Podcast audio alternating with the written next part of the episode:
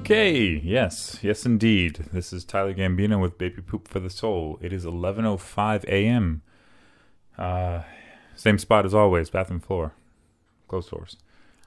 So, I I think I talked about this before, and I've said that um, people have told me that once you have a kid, it is life-changing. And I assumed I knew what that meant, because I've gotten different jobs before, which have been, you know, my life has been changed, and I moved to different places and my life has changed. And, you know, I used to know people and now I don't know them, or I didn't, I've met people who changed my life, all that kind of stuff. Right.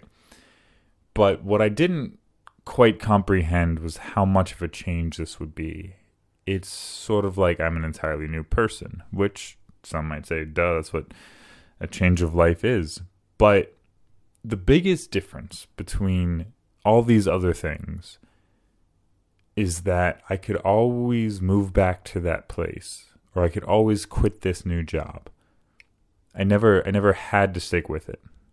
It was, it was always something that in the back of my mind, I said, if I really, really had to, I could just go. I could just move somewhere that I wanted to. I could just quit this job. I could just, you know, figure out something to do, something different.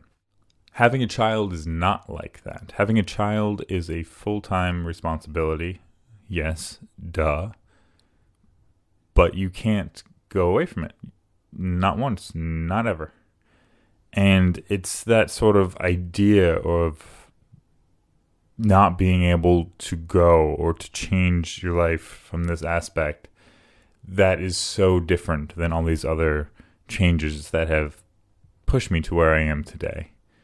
So it's kind of it's kind of interesting having this responsibility, this weight of responsibility sitting on you so strong, so heavily, and not being able to move it. It's different. It's a very different feeling. And it's okay. I mean, I get it. It's it's a responsibility. It's the weight of the responsibility that keeps me, for lack of a better term, responsible. It, you know, forces me to clean, keeps him on a schedule, uh, makes me focus on things that are better for his future or our future as opposed to my future. So it's doing what it's supposed to do, but it feels so different than I thought it would. Maybe this will change throughout his life, as he's only nine and a half months now.